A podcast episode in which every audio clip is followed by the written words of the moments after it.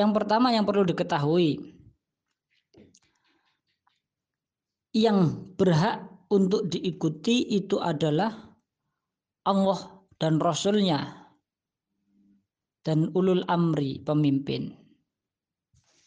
Fa'in tanaza'tum bisyai'in tetapi jika kamu berselisih faruddu ilallahi wa rasul maka kembalikan kepada Allah dan Rasulnya. Kenapa kepada Allah dan Rasulnya? Karena yang lebih tahu perihal hukum. Lah Allah dan Rasulnya Bagaimana kita mengetahuinya dengan Quran dan wahyu apa sunnahnya?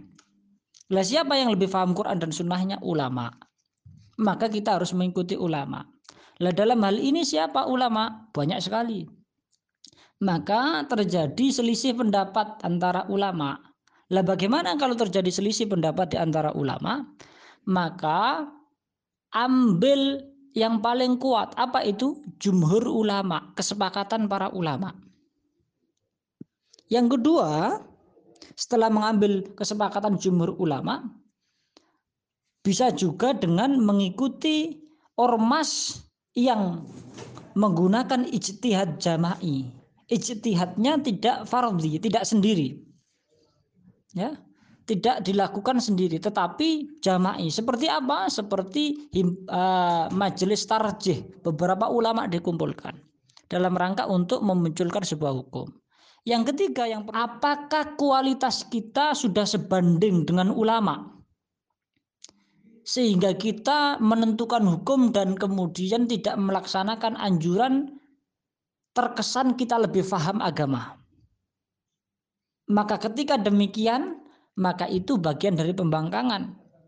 Maka saya katakan ketika tidak mengikuti fatwa, atau maklumat Muhammadiyah dalam hal ini majelis tarjih Muhammadiyah sedangkan kita tidak mempunyai kapasitas keilmuan yang lebih dibandingkan para ulama-ulama itu maka itu merupakan sebuah kesalahan yang fatal. Yang keempat yang perlu diketahui apakah ada jaminan ketika sholat tarweh dan sholat isya dilakukan oleh Mas Ilvan terus kemudian tidak tertular. Kenapa sholat Jumat kok kemudian tidak dilakukan? Sedangkan tarawih dilakukan, sholat isya dilakukan. Padahal virus ini penyebarannya bukan pas sholat Jumat saja. Boleh jadi pas sholat tarawih. Boleh jadi pas sholat isya. Dan bukan karena terhitungan uh, jumlah orang. Belum tentu. Maka oleh karena itu tindakan preventif harus dimunculkan lebih dahulu itu bentuk daripada uh, bentuk daripada pilihan yang terbaik yang diupayakan oleh para ulama. Saya kira itu sebagai tambahan dalam kemudian memahami konteks hari ini. Karena kemudian banyak yang salah kaprah. Tidak sholat Jumat tapi sholat tarweh dan sholat isya berjamaah di masjid.